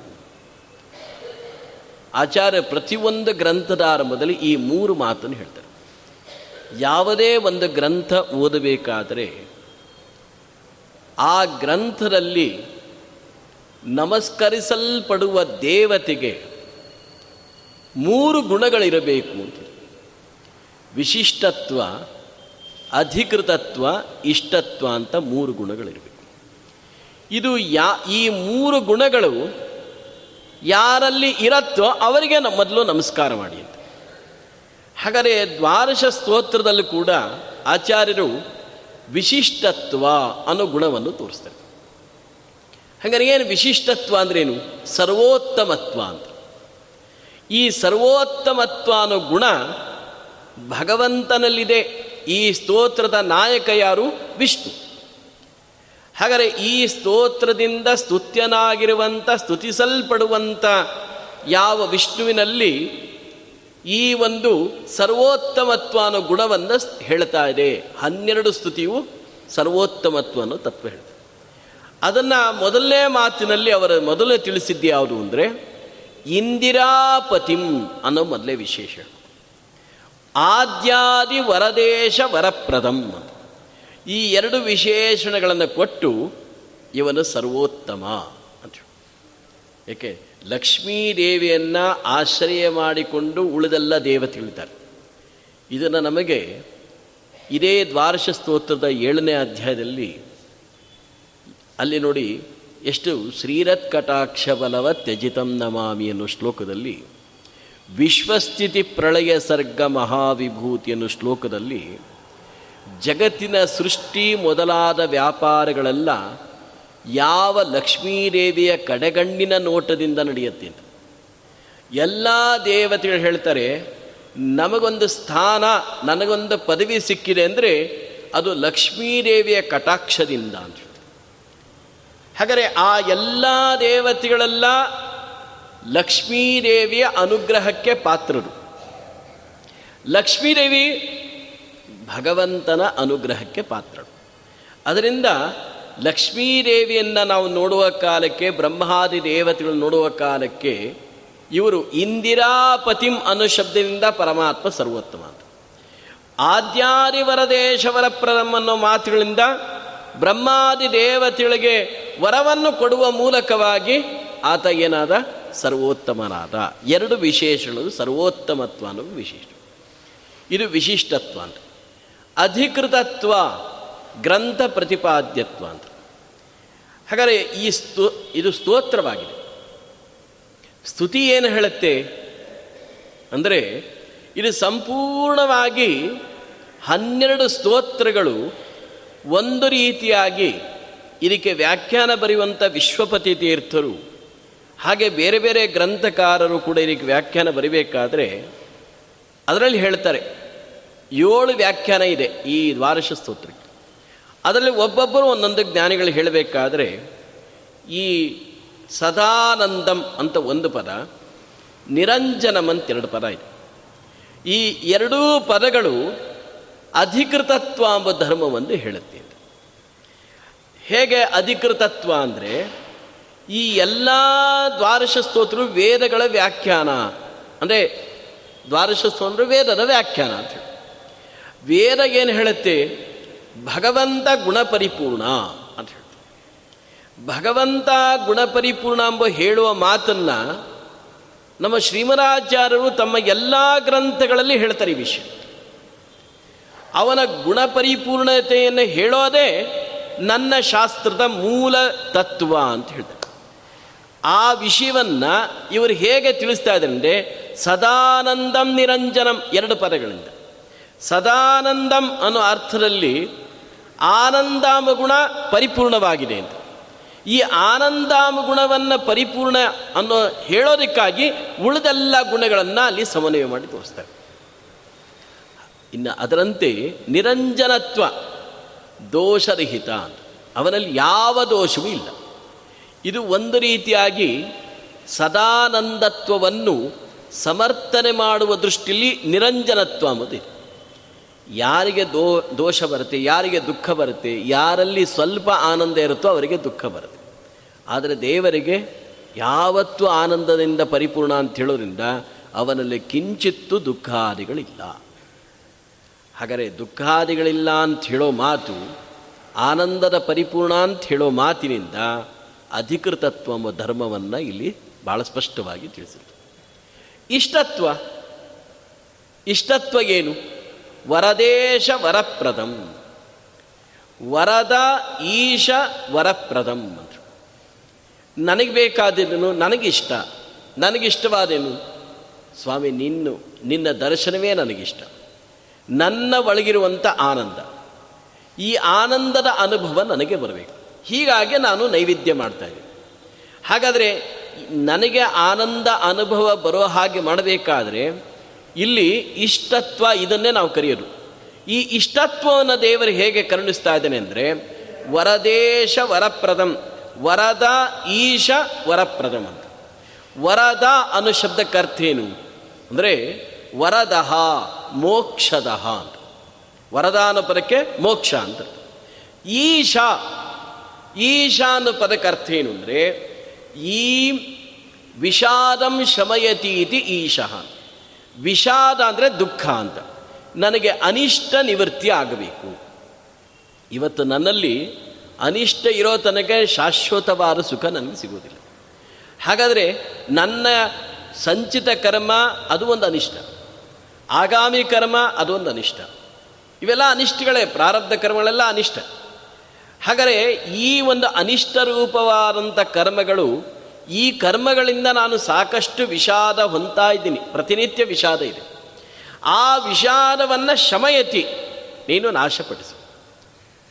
ಆ ಸಾಮರ್ಥ್ಯ ಅದು ನಿನ್ನಲ್ಲಿ ಮಾತ್ರ ಇದೆ. ಅದಕ್ಕೆ ನಿನ್ನನ್ನು ನಾನು ಈಶಾ ಅಂತ ಕರಿತೀನಿ ದೇವರ ಪ್ರಸಾದ ನಾವು ಒಂದು ತುತ್ತನ್ನು ನಾವು ತಿನ್ನುವ ಕಾಲಕ್ಕೆ ಅದನ್ನು ಹೇಗೆ ನಾವು ಚಿಂತನೆ ಮಾಡಬೇಕು, ಎಷ್ಟು ಅದ್ಭುತ ಅಂದರೆ ನನ್ನಲ್ಲಿರುವ ಎಷ್ಟೋ ಜನ್ಮ ಜನ್ಮಾಂತರಲ್ಲಿ ಬ್ಯಾಂಕಲ್ಲಿ ಕೂತ ಕೂತ್ಬಿಟ್ಟಿದೆ. ಯಾವುದು ಅಂದರೆ ನಮ್ಮ ಈ ಪಾಪಗಳು, ಕರ್ಮಗಳು. ನನ್ನ ಕರ್ಮಗಳು ಎಷ್ಟಿದೆ ಎಷ್ಟು ಸಲ ಪ್ರವಚನ ಕೇಳಿದ್ರು ನಮ್ಮ ಜೀವನದಲ್ಲಿ ಸಾಕಷ್ಟು ದುಃಖಗಳ ಅನುಭವ ಬಂದಾಗ ನಾವು ಬಂದವರೆಲ್ಲ ಕೇಳ್ತಾ ಇರ್ತೀವಿ ಮನೇಲಿ, ನಂದು ಅಷ್ಟೊಂದು ಕರ್ಮ ಇದೆಯಾ? ನನ್ನ ಪ್ರಾರ್ಥ ಕರ್ಮ ಅಷ್ಟೊಂದು ಇದೆಯಾ ಅಂತ ಕೇಳ್ತೀವಿ. ಪ್ರವಚನ ಕೇಳಿರ್ತೀವಿ. ಪ್ರಾಕ್ಟಿಕಲ್ ಬಂದಾಗ ನಂದು ಅಷ್ಟೊಂದು ಕರ್ಮ ಇದೆಯಾ? ಅಂತ ಕೇಳ್ತೀವಿ. ಅದಕ್ಕೆ ದಾಸರಾರಿ ಹೇಳ್ತಾರೆ, ನಿನ್ನ ಕರ್ಮ ಎಷ್ಟಿದೆ ಅಂತ ಕೇಳಕ್ಕೆ ಹೋದರೆ, ನಿನ್ನ ಕರ್ಮದ ಬೆಟ್ಟದ ಮುಂದೆ ಮೇರು ಪರ್ವತ ಸರ್ಷಪದಂತೆ ಆಗಿದೆ ಅಂತ ಹೇಳ್ತಾರೆ. ಕರ್ಮದ ಬೆಟ್ಟ, ಕರ್ಮದ ಬೆಟ್ಟದ ಮುಂದೆ ಮೇರು ಪರ್ವತ ಸರ್ಷಪ ಅಂದರೆ ಸಾಸಿವೆ ಗಾಳಿನಷ್ಟಾಗಿದೆ ಅಂತ ಅಷ್ಟು ಪ್ರಾರ, ಕರ್ಮಗಳಿದೆ ನಮ್ಮದು ಅಷ್ಟು ಕರ್ಮ ಹೋಗಬೇಕು. ಅಷ್ಟು ಕರ್ಮ ಹೋಗಬೇಕಾದ್ರೆ ನಾವೇನು ಮಾಡಬೇಕು? ದೇವರಿಗೆ ಶರಣಾಗತನಾಗು. ಅವನು ಈಶಾ. ಅವನೊಬ್ಬನೇ ನನಗೆ ಅನಿಷ್ಟ ನಿವೃತ್ತಿ ಇಷ್ಟಪ್ರಾಪ್ತಿ ರೂಪವಾದ ಸುಖ. ಹಾಗಾದರೆ ಈಶಂ ಅನ್ನೋ ಈಶಾ ಅನ್ನೋ ಮಾತಿನಲ್ಲಿ ಎಷ್ಟು ಅನುಸಂಧಾನ ತಗೊಳ್ಬೇಕು ಅಂದರೆ, ಸ್ವಾಮಿ, ನನಗೆ ಇರುವಂಥ ವಿಷಾದವನ್ನು ನಾಶಪಡಿಸೋ ನಿನ್ನೊಬ್ಬನಲ್ಲೇ ಇದೆ. ಅದಕ್ಕೆ ದೇವರಲ್ಲಿ ವಿಶಿಷ್ಟತ್ವ ಅನ್ನೋ ಗುಣ ಇದೆ. ಹಾಗೆ ಅಧಿಕೃತತ್ವ ಎಂಬ ಗುಣ ಇದೆ. ಇಷ್ಟತ್ವ ಈ ಮೂರು ಗುಣಗಳು ದೇವರಲ್ಲಿ ಪೂರ್ಣವಾಗಿದೆ. ಉಳಿದ ದೇವತೆಗಳಲ್ಲಿ ವಿಶಿಷ್ಟತ್ವ ಎಂಬ ಗುಣ ಇಲ್ಲ. ಇನ್ನು ನಮಗೆ ಬೇಕಾದ ಇಷ್ಟವಾದ ಗುಣಗಳಂದರೆ ನನಗೆ ಲೌಕಿಕವಾದ ಸಂಪತ್ತುಗಳನ್ನು ಕೊಡಬಹುದು ಆದರೆ ಶಾಶ್ವತವಾದ ಸುಖವನ್ನು ಕೊಡೋದಕ್ಕೆ ಗಣಪತಿ ಮೊದಲಾದಂಥ ದೇವತೆಗಳಿಗೂ ಆ ಶಕ್ತಿ ಇಲ್ಲ ಅಂತ. ಇನ್ನು ಬೇರೆಯವರು ನೋಡೋಣ ಅಂದರೆ ವಾಯುದೇವರು ಹೇಳ್ತಾರೆ, ನಾನು ಕೂಡ ನಿನಗೆ ಇಷ್ಟವಾದ ಮೋಕ್ಷವನ್ನು ಕೊಡೋದಕ್ಕೂ ನನಗೂ ಶಕ್ತಿ ಇಲ್ಲ. ನಾನು ಎಷ್ಟು ಎಲ್ಲಿ ತನಕ ಬಿಡ್ಬೋದು ಅಂದರೆ, ಮೋಕ್ಷ ಸಿಗುವಂಥ ಜಾಗ ತನಕ ಕರ್ಕೊಂಡು ಹೋಗ್ತೀನಿ. ಅಲ್ಲಿ ಒಳಗೆ ಹೋದ್ಮೇಲೆ, ಏ, ನನಗೆ ಒಳಗೆ ಹೋಗಿ ನೀವೇ ಆನಂದ ಕೊಡಿಸ್ಬೇಕು ಅಂದರೆ, ಇಲ್ಲ, ನಾನು ರೂಟ್ ತೋರಿಸ್ತೀನಿ, ಅಲ್ಲಿ ತನಕ ಹೋಗ್ತೀನಿ. ದಾರಿ ತೋರಿಸುವವರ ತನಕ ಅವರು ಬರ್ತಾರೆ. ದಾರಿ ತೋರಿಸುವ ಮೂಲಕವಾಗಿ ವಾಯುದೇವರು ನಮಗೆ ಮೋಕ್ಷ ಕೊಟ್ಟರು ಅಂತ ಹೇಳ್ತೀವಿ ಅಷ್ಟೇ ಹೊರತು ಆದರೆ ವಾಯುದೇವರಿಗೂ ಮೋಕ್ಷ ಕೊಡೋ ಸಾಮರ್ಥ್ಯವಿಲ್ಲ ಅಂತ ಭಾಳ ಸ್ಪಷ್ಟವಾಗಿ ಹೇಳ್ತಾರೆ. ಅದರಿಂದ ಇಲ್ಲಿ ಮೂರು ಗುಣಗಳನ್ನು ಚಿಂತನೆ ಮಾಡುವ ದೃಷ್ಟಿಯಲ್ಲಿ ಒಂದೇ ವಂದ್ಯಂ ಸದಾನಂದಂ, ವಾಸುದೇವಂ ನಿರಂಜನಂ ಅನ್ನೋ ಶಬ್ದಕ್ಕೆ ಅರ್ಥ ತಿಳಿಬೇಕು ಅಂತ. ಇನ್ನು ಎರಡನೇದು, ಇಲ್ಲಿ ಒಂದು ಬಹಳ ಮಹತ್ವ ಇದೆ. ಒಂದೇ ಫಸ್ಟ್ ಕ್ರಿಯಾಪದ ಪ್ರೇಮ ವ್ಯಾಕರಣ ಶಾಸ್ತ್ರದಲ್ಲಿ ಒಂದು ಮಾತು ಹೇಳ್ತಾರೆ. ವ್ಯಾಕರಣದಲ್ಲಿ ಏನು ಹೇಳ್ತಾರೆ ಅಂದರೆ ಒಂದು ವಾಕ್ಯದಲ್ಲಿ ಮೊದಲನೇ ಪದವೇ ಕ್ರಿಯಾಪದ ಬಂದರೆ, ಆ ಕ್ರಿಯಾಪದವಾದದ್ದು ಕರ್ತೃಪದದ ಮಹತ್ವವನ್ನು ತಿಳಿಸುತ್ತೆ ಅಂತ. ಹೇಗೆ ಉದಾಹರಣೆ ಅಂದರೆ, ರಾಮಾಯಣದಲ್ಲಿ ಹನುಮಂತ ಭರತನ ಹತ್ತಿರ ಬರ್ತಾ ಇದ್ದಾನೆ. ಭರತ ಗಡಿಯಾರ ಇಟ್ಕೊಂಡು ಕೂತ್ಬಿಟ್ಟೇನೆ. ಇನ್ನೊಂದು ಸೆಕೆಂಡ್ ಇದೆ. ಈ ಸೆಕೆಂಡ್ ಬರಲಿಲ್ಲ ಹಾರೋದಕ್ಕೆ ಸಿದ್ಧ ಆಗ್ಬಿಟ್ಟೆ. ಎಲ್ಲಿಗೆ ಬಂದ ಅಂದರೆ, ಏನೊಂದು ದೊಡ್ಡ ಅಗ್ನಿಕುಂಡ ರೆಡಿ ಮಾಡ್ಕೊಂಡಿದ್ದು ಆ ಕಟ್ಟೆ ಹತ್ತೇ ಬಿಟ್ಟು. ಹತ್ತಿನ ಹಾರೋನಿದ್ದಾನೆ ಅವನ ಮನಸ್ಥಿತಿಯನ್ನು ಅರ್ಥ ಮಾಡಿಕೊಂಡಂಥ ಹನುಮಪ್ಪ, ರಾಮ ಬಂದ ಅಂತ ಹೇಳಿಲ್ಲ ಅವನು. ಯಾಕೆ ನಾನು ರಾಮ ಅಂತ ಶಬ್ದ ಹೇಳಿ ಬಂದ ಅಂತ ಹೇಳೋ ಅಷ್ಟರಲ್ಲಿ ಟೈಮ್ ಆಗೋಗ್ಬಿಡುತ್ತೆ ಅವನು ಹಾರ್ಬಿಡ್ತಾನೆ ಅದಕ್ಕೆ ಅವನು ಮೊದಲು ಏನು ಮಾಡಿದ? ಕ್ರಿಯಾಪದ ಹೇಳ್ದ, ಬಂದ ಅಂತ ಹೇಳ್ದ. ಬಂದಾನ ಶಬ್ದ ಹೇಳ್ಕೊಳ್ಳೆ ಇವನ ಮನಸ್ಸಲ್ಲಿ ರಾಮ ಅಂತ ಇದ್ದೇ ಇತ್ತಲ್ಲ ಅವನಿಗೆ ಅಲ್ಲಿ ಆನಂದ ಆಯಿತು ಹಾಗೆ ಯಾವಾಗಲೂ ಒಂದು ವಾಕ್ಯದಲ್ಲಿ ಮೊದಲನೇ ಕ್ರಿಯಾಪದ ಬಂದರೆ, ಆ ಕ್ರಿಯಾಪದ ಏನು ಹೇಳುತ್ತಂದರೆ ಕರ್ತೃಪದದ ಮಹತ್ವ ಅಂದರೆ, ಯಾರಿಗೆ ನೀ ನಮಸ್ಕಾರ ಮಾಡೋಕ್ಕೆ ಹೇಳಕ್ಕೆ ಹೊರಟಿದ್ಯೋ ಆ ವ್ಯಕ್ತಿಯ ಮಹತ್ವವನ್ನು ತಿಳಿಸುತ್ತೆ. ಹಾಗಾದಲ್ಲಿ ಎಷ್ಟು ಮಹತ್ವ ಕೊಟ್ಟರು ಅಂದರೆ, ಒಂದೇ ಅನ್ನೋಲ್ಲಿ ಆತ್ಮನೇ ಪದ ಪ್ರಯೋಗ ಇದು. ಒಂದೇ ಅಹಂ ಒಂದೇ. ಅಹಂ ಗೋವಿಂದಂ ಒಂದೇ. ಅಹಂ ವಾಸುದೇವಂ ಒಂದೇ. ಅಂತ ಇಲ್ಲಿ ಪ್ರಯೋಗ ಮಾಡ್ತೀವಿ. ಅಂದರೆ ಏನರ್ಥ ಅಂದರೆ, ಆಚಾರ್ಯರು ನಮಗೆ ಎಷ್ಟು ಅನುಸಂಧಾನ ಕೊಡ್ತಾರೆ ಅಂದರೆ, ನಾನು ನಮಸ್ಕಾರ ಮಾಡ್ತೀನಿ ಅಂತ ಅವರು ಹೇಳಿದರು ಆಚಾರ್ಯರು. ಆದರೆ ನಾನು ಅನ್ನೋ ಶಬ್ದ ಆಡಿಲ್ಲ. ಆದರೂ ಒಂದೇನೋ ಕ್ರಿಯಾಪದಿಂದ ನಾನು ಅನ್ನುವ ಅರ್ಥ ಬಂದೇ ಬಿಡ್ತು. ಅದರಲ್ಲಿ ಅದರಲ್ಲೇನು ಸಂಶಯ, ಅದರಲ್ಲಿ ಏನಿಲ್ಲ. ಆದರೆ ಅವರು ಸ್ವಾರಸ್ಯ ಏನು ತೋರಿಸ್ತಾರೆ ಅಂದರೆ, ಇಲ್ಲಿ ನಾನು ಅನ್ನೋ ಶಬ್ದ ಯಾಕೆ ಆಡಿಲ್ಲ? ಕ್ರಿಯಾಪದ ಒಂದು ಬಳಕೆ ಮಾಡಿದೆ, ಅದು ನಾನು ಎಂಬ ಅರ್ಥ ಅಂಡರ್ಸ್ಟುಡ್ಡು ಅಂತ ಗೊತ್ತಾಗುತ್ತೆ.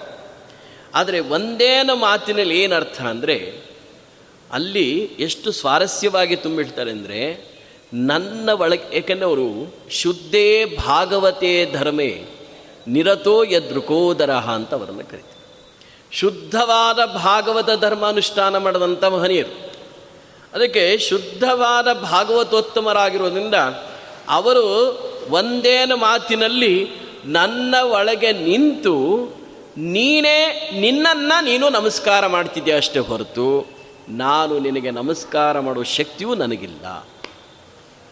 ಅದನ್ನು ಅವರು ನಮಾಮಿ ಅನ್ನೋ ಶಬ್ದವನ್ನು ಬಳಸದೆ ಬೇರೆ ನಮಸ್ಕಾರ ಎಂಬ ಅರ್ಥವನ್ನು ಹೇಳುವಂಥ ಬೇರೆ ಬೇರೆ ಪದಗಳು ಇದ್ದರೂ ಕೋಶದಲ್ಲಿ ಆ ಎಲ್ಲ ಶಬ್ದಗಳನ್ನು ಬಿಟ್ಟು ಒಂದೇನು ಶಬ್ದದಲ್ಲಿ ಇಷ್ಟ ಅನುಸಂಧಾನವನ್ನು ತುಂಬಿದ್ದಾರೆ.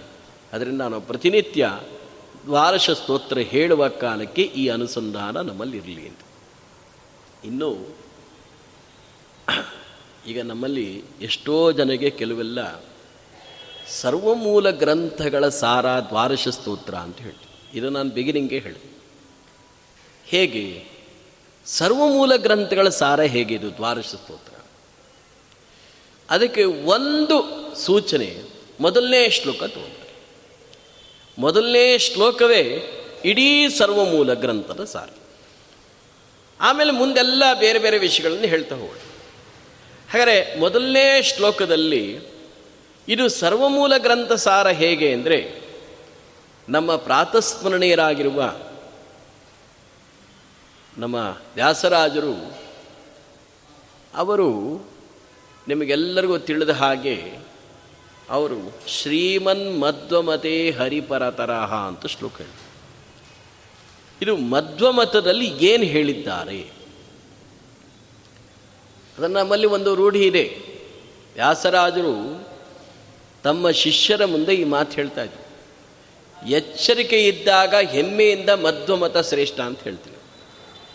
ಎಚ್ಚರ ಇಲ್ಲದೆ ಇದ್ದ ಕಾಲಕ್ಕೆ ನನ್ನಲ್ಲಿ ಮಧ್ವಮತದ ದೀಕ್ಷೆ ಹೇಗಿದೆ ಅಂತ ನಾನು ಪರೀಕ್ಷೆ ಮಾಡಿಕೊಳ್ಬೇಕು. ನೋಡಿ, ಅವಾಗ ಅವರು ಒಂದು ಅನಿಷಿದ್ಧವಾದ ಒಂದು ಕಷಾಯ ಮಾಡಿದ್ರು. ಆ ಕಷಾಯ ಏನು ಅಂದರೆ ಕುಡಿದು ಕುಳ್ಳನೆ ಎಚ್ಚರಿಕೆ ಹೋಗ್ಬಿಟ್ಟು ಹಿಂದೆಲ್ಲ ನಮ್ಮ ಪೂರ್ವಿಕರು ಹಿಂದೆಲ್ಲ ಆಪರೇಷನ್ ಮಾಡೋ ಕ್ರಮ ಹೇಗಿತ್ತು ಇದು ಸು ಸುಶ್ರುತ ಸಂಹಿತ ಅಂತ ಒಂದು ಹಿಂದಕ್ಕೂ ಎಷ್ಟೋ ಜನಗೆ ಕೈ ಹೋಗೋದು, ಕಾಲು ಹೋಗೋದು, ಆಪರೇಷನ್ ಇದ್ದೇ ಇತ್ತು ಅವಾಗ. ಅವಾಗೆಲ್ಲ ಹೇಗೆ ಅಂದರೆ, ಆಪರೇಷನ್ ಮಾಡ್ಬೇಕಾದ್ರೆ ಆ ರೋಗಿಗೆ ಯಾವುದೇ ಥರ ದುಃಖ ಆಗಬಾರ್ದಲ್ಲ. ಆಗ ಅವ್ರು ಏನು ಮಾಡ್ತಿದ್ರು? ಒಂದು ಕಷಾಯ ಕುಡಿಸ್ತಿದ್ರು. ಅದು ಯಾವ ಕಷಾಯ ಅಂದರೆ ಜೇನುತುಪ್ಪ ಮತ್ತು ತುಪ್ಪ. ಎರಡನ್ನು ಸಮವಾಗಿ ಸೇರಿಸಿ ಕೂಡಿಸಿದ್ರೆ ಅದು ದೇಹದಲ್ಲಿ ಹೋದ್ಮೇಲೆ ಅದು ಮೂರ್ಛೆಯನ್ನು ರೋಗ ತಂದುಕೊಡುತ್ತೆ ಅಂತ. ಅದು ಇಷ್ಟು ಹೊತ್ತು ಅವನಿಗೆ ಎಚ್ಚರ ಇರೋದಿಲ್ಲ ಅಂತ ಒಂದಿದೆ. ಹಾಗೆ ನಮ್ಮ ವ್ಯಾಸರಾಜರು ಅಂಥ ಒಂದು ಔಷಧಿಯನ್ನು ಮಾಡ್ಕೊಂಡು ಕುಡಿದ್ರು. ಎಷ್ಟೋ ಹೊತ್ತ ಮೇಲೆ ಅವರಿಗೆ ಎಚ್ಚರಿಕೆ ಹೋಯಿತು. ಹೋದ ಮೇಲೆ ಜೊತೆಯಲ್ಲಿ ಇದ್ದವ್ರಿಗೆಲ್ಲ ಹೇಳಿದರು ಶಿಷ್ಯರಿಗೆ, ನನ್ನ ಬಾಯಿಂದ ಏನು ಬರ್ತದೆ ಬರೆದಿಡಿ ಅಂತ. ಅವಾಗ ಜೊತೆಯಲ್ಲಿ ವಿಜೇಂದ್ರ ಸ್ವಾಮಿ, ವಾದಿರಾಜರು, ನಾರಾಯಣ ತೀರ್ಥರು, ಎಲ್ಲ ಒಳ್ಳೆ ತಪಸ್ವಿಗಳು ಅವರಲ್ಲಿ. ಆಗ ಏನು ಬರಬಹುದು ಅಂತ ಬಹಳ ಹೊತ್ತು ವಿಚಾರ ಮಾಡ್ತಾ ಕೂತಿರ್ಬೇಕಾದ್ರೆ ಅವ್ರ ಬಾಯಿಂದ ಕೃಷ್ಣ ನುಡಿದಂಥ ಮಾತು. ಶ್ರೀಮನ್ಮಧ್ವಮತಿ ಹರಿಪರ ತರಹ ಅಂತ. ಅಂದರೆ ಇವತ್ತು ನಾವು ಎಚ್ಚರ ಇದ್ದಾಗ ಮಧ್ವಮತ ಶ್ರೇಷ್ಠ ಅಂತ ಹೇಳ್ತೀವಿ. ಅವರಾದ ಮೇಲೆ ಇವತ್ತಿನವರೆಗೂ ಯಾವ ಯತಿಗಳು ಕೂಡ ಎಚ್ಚರ ಹೋದ ಮೇಲೆ ಈ ಥರ ತಮ್ಮ ದೀಕ್ಷೆಯನ್ನು ತೋರಿಸಿದವರೇ ಇವತ್ತಿನವರೆಗೂ ಯಾರೂ ಇಲ್ಲ. ಇವತ್ತಿನವರೆಗೂ ಯಾರು? ಮುಂದಂತೂ ಯಾರಿಗೂ ಸಾಧ್ಯವಿಲ್ಲ. ಈಗ ನಮಗೆ ನಿದ್ದೆ, ಜ್ವರ ನಿದ್ದೆ ಬಂತು ಅಂದರೆ ನಿದ್ದೆಯಲ್ಲಿ ಮಾತಾಡ್ತಿರ್ತೀವಿ. ನಮ್ಮ ಮಾತುಗಳೆಲ್ಲ ಬರೀ ಲೌಕಿಕನೇ ಇರುತ್ತೆ. ಏನು ವೈಷ್ಣವ ದೀಕ್ಷಣೆ ಇಲ್ಲ ಅಂತ ಭಾಳ ಸ್ಪಷ್ಟ ಗೊತ್ತಾಗ್ತದೆ ಅವಾಗ ಅವ್ರ ಬಾಯಲ್ಲಿ ಶ್ರೀಮನ್ ಮಧ್ವಮತೆ ಹರಿಪರತರಹ ಅಂತ. ಅಂದರೆ ಮಧ್ವಮತದ ಮೊದಲನೇ ತತ್ವ ಏನು? ಭಗವಂತ ಸರ್ವೋತ್ತಮ ಅಂತ. ಹಾಗಾದರೆ ಭಗವಂತ ಸರ್ವೋತ್ತಮ ಅನ್ನೋ ತತ್ವವನ್ನು ಇಲ್ಲಿ ಇಂದಿರಾಪತಿಂ ಆದ್ಯಾದಿ ವರದೇಶ ವರಪ್ರದಂ ಈ ಎರಡು ವಿಶೇಷಣಗಳಿಂದ ಭಗವಂತ ಸರ್ವೋತ್ತಮ ಅನ್ನೋ ತತ್ವವನ್ನು ತುಂಬಿದರು. ಎಷ್ಟು ಅದ್ಭುತ, ನಾವು ಒಂದು ಶ್ಲೋಕ ಹೇಳಬೇಕಾದ್ರೆ ಇಡೀ ಸರ್ವಮೂಲ ಗ್ರಂಥರ ಸಾರ ಈ ಶ್ಲೋಕ. ಯಾರೂ ಕೂಡ ಮನೆಯಲ್ಲಿ ಪ್ರತಿನಿತ್ಯ ಹನ್ನೆರಡು ಅಧ್ಯಾಯ ಪಾರಾಯಣ ಮಾಡೋಕ್ಕಾಗೋದಿಲ್ಲ. ಯಾಕೆ ನಮ್ಮ ಲೌಕಿಕದ ಇದರಲ್ಲಿ ಆಗೋದಿಲ್ಲ. ಕೊನೆಯ ಪಕ್ಷ ಈ ಮೊದಲನೇ ಶ್ಲೋಕ ಹೇಳುವ ಕಾಲಕ್ಕಾದರೂ ನಾವು ಶ್ರೀಮನ್ಮಧ್ವಮತೆ ಹರಿಪರ ತರಹ ವ್ಯಾಸರಾಜರು ತೋರಿಸಿದ ಇಡೀ ಮದ್ದು ಸಿದ್ಧಾಂತರ ಸಾರ ಶ್ಲೋಕ ಈ ಶ್ಲೋಕದ ಒಂದು ಅನುಸಂಧಾನ ಅಲ್ಲಿ ಮಾಡುವ ಹಾಗಾದರೆ ಪರಮಾತ್ಮ ಸರ್ವೋತ್ತಮ ಅಂತ ತಿಳಿಸಿದ್ದು ಇಂದಿರಾಪತಿಂ ವರದೇಶ ವರಪ್ರಥಮ್ ಆದ್ಯಾದಿ ವರದೇಶ ವರಪ್ರಥಮ್ ಅನುಪದ ಪದ ಎರಡು ಮಾ ಮಾತುಗಳು ಬಹಳ ಮಹತ್ವ ಇದೆ ಅಂತ. ಎರಡನೇದು ಯಾವುದು? ಸತ್ಯಂ ಜಗತ್ತತ್ವತು, ಈ ಜಗತ್ತು ಸತ್ಯ ಹಾಗಾದರೆ ಜಗತ್ ಸತ್ಯತ್ವ ಎಂಬುದನ್ನು ಹೇಗೆ ಅಂತ ಕೇಳಿದ್ರೆ, ಆದ್ಯಾದಿ ವರದೇಶ ವರಪ್ರದಂ ಅಂತ. ಬ್ರಹ್ಮದೇವರು ಯಾರಿಗೆ ವರ ಕೊಟ್ಟರು ಯಾರಿಗೆ ಕೊಟ್ಟಿದ್ದು? ಅಂತ ಕೇಳಿದ್ರೆ, ತಮಗಿಂತ ಕೆಳಗಿನ ದೇವತೆಗಳಿಗೆ, ಹಾಗೆ ಉಪ ದುಷ್ಟರಿಗೆ ವರಗಳನ್ನು ಕೊಟ್ಟಿದ್ದಾರೆ. ಇವತ್ತು ನಮಗೆಲ್ಲರಿಗೂ ಪ್ರಸಿದ್ಧವಾದ ಕಥೆಗಳು ಹಿರಣ್ಯಕಶಿವು ಮೊದಲಾದಂಥ ರಾಕ್ಷಸರು. ಹಾಗೆ ತಮ್ಮ ತತ್ವಕ್ಕಿಂತ ಕೆಳಗಿನ ತತ್ವದಲ್ಲಿರುವ ಅಹಂಕಾರ ತತ್ವ ಮೊದಲಾದಂಥ ಯಾರ ಅಭಿಮಾನ ದೇವತೆಗಳಿದ್ದಾರೋ ಅವರಿಗೆಲ್ಲ ವರ ಕೊಟ್ಟಿದ್ದಾರೆ. ಹಾಗಾದರೆ ವರ ಕೊಡಬೇಕಾದರೆ ನಿಮಗೆಲ್ಲರಿಗೂ ತಿಳಿದ ಹಾಗೆ ತೃತೀಯ ಸ್ಕಂದ ಭಾಗವತದಲ್ಲಿ ಶಿವ ಹುಟ್ಟಿದ ಕೂಡಲೇ ಅಳುವುದಕ್ಕೆ ಶುರು ಮಾಡ್ತಾರೆ. ಆಗ ಶಿವ ಬ್ರಹ್ಮದೇವರು ಕೇಳ್ತಾರೆ ಯಾಕೆ ಕಳ್ತಿದ್ಯಾ? ನಿನಗೇನು ಬೇಕು? ನನಗಿರೋದಕ್ಕೆ ಮನೆ ಕೊಡು, ನಿನ್ನ ಇಚ್ಛೆ ನಾನು ಪೂರ್ಣ ಮಾಡ್ತೀನಿ, ನನಗೆ ಹೆಸರು ಕೊಡು ಅಂತ. ಈ ಮಾತು ಕೇಳಿದಾಗ ಏನಾಗತ್ತೆ? ಬ್ರಹ್ಮ, ರುದ್ರದೇವರಿಗೆ ಕೈಲಾಸ ಮಂದಿರವನ್ನೇ ಕೊಟ್ಟಿದ್ದಾರೆ ಅಂದರೆ ಈ ಜಗತ್ ಸತ್ಯ ಎಂಬುದು ಬಹಳ ಸ್ಪಷ್ಟವಾಯಿತು. ಹಾಗೆ ಗಣಪತಿ ಮೊದಲಾದಂಥ ದೇವತೆಗಳಿಗೆಲ್ಲ ಸ್ಥಾನವನ್ನು ಕೊಟ್ಟು ಅನುಗ್ರಹ ಮಾಡಿದ ಅಂದಮೇಲೆ ಈ ಜಗತ್ತು ಸತ್ಯ ಎಂಬುದು ಬಹಳ ಸತ್ಯಾದಿ ವರದೇಶ ವರಪ್ರದಂ ಅನ್ನೋ ಶ್ಲೋಕ ನಮಗೇನು ಹೇಳ್ತಾ ಇದೆ ಅಂದರೆ ಜಗತ್ತು ಸತ್ಯ ಅಂಬೋ ಈ ತತ್ವ ಭಿನ್ನಾ ಜೀವಗಣಾಹ. ಜೀವ ಜೀವರಲ್ಲಿ ಭೇದ ಅಂತ. ಇದನ್ನು ನಮಗೆ ಆದ್ಯಾದಿ ವರದೇಶ ವರಪ್ರದಂ, ಆದ್ಯಾದಿ, ಆದ್ಯ ಅನುಶಬ್ದಕ್ಕೆ ಶಬ್ದಕ್ಕೆ ಬ್ರಹ್ಮದೇವರು. ಆದ್ಯಾದಿ, ಆದಿ ಅಂದರೆ ಮೊದಲಾದವರು. ಯಾರ್ಯಾರು? ಗರುಡ, ಶೇಷ, ರುದ್ರ ಎಲ್ಲರೂ ತಗೊಂಡ್ಬಿಟ್ಟಿಂತ ಹಾಗರೆ ಇದು ಭಿನ್ನಾಹ ಜೀವಗಣಾಹ ಅನ್ನೋ ಈ ತತ್ವವನ್ನು ಇಂದಿರಾ ಪತಿಂ ಅನ್ನೋ ಈ ಶಬ್ದನಿಂದ ಇಲ್ಲಿ ಲಕ್ಷ್ಮೀದೇವಿ ಬ್ರಹ್ಮದೇವರು, ರುದ್ರ, ಇಂದ್ರ, ಎಲ್ಲ ದೇವತೆಗಳು ಇದರಿಂದ ಭಿನ್ನಾಹ ಜೀವಗಣಾಹ ಎಂಬ ಈ ತತ್ವವನ್ನು ಇಲ್ಲಿ ತಿಳಿಸಿದರು ಅಂತ.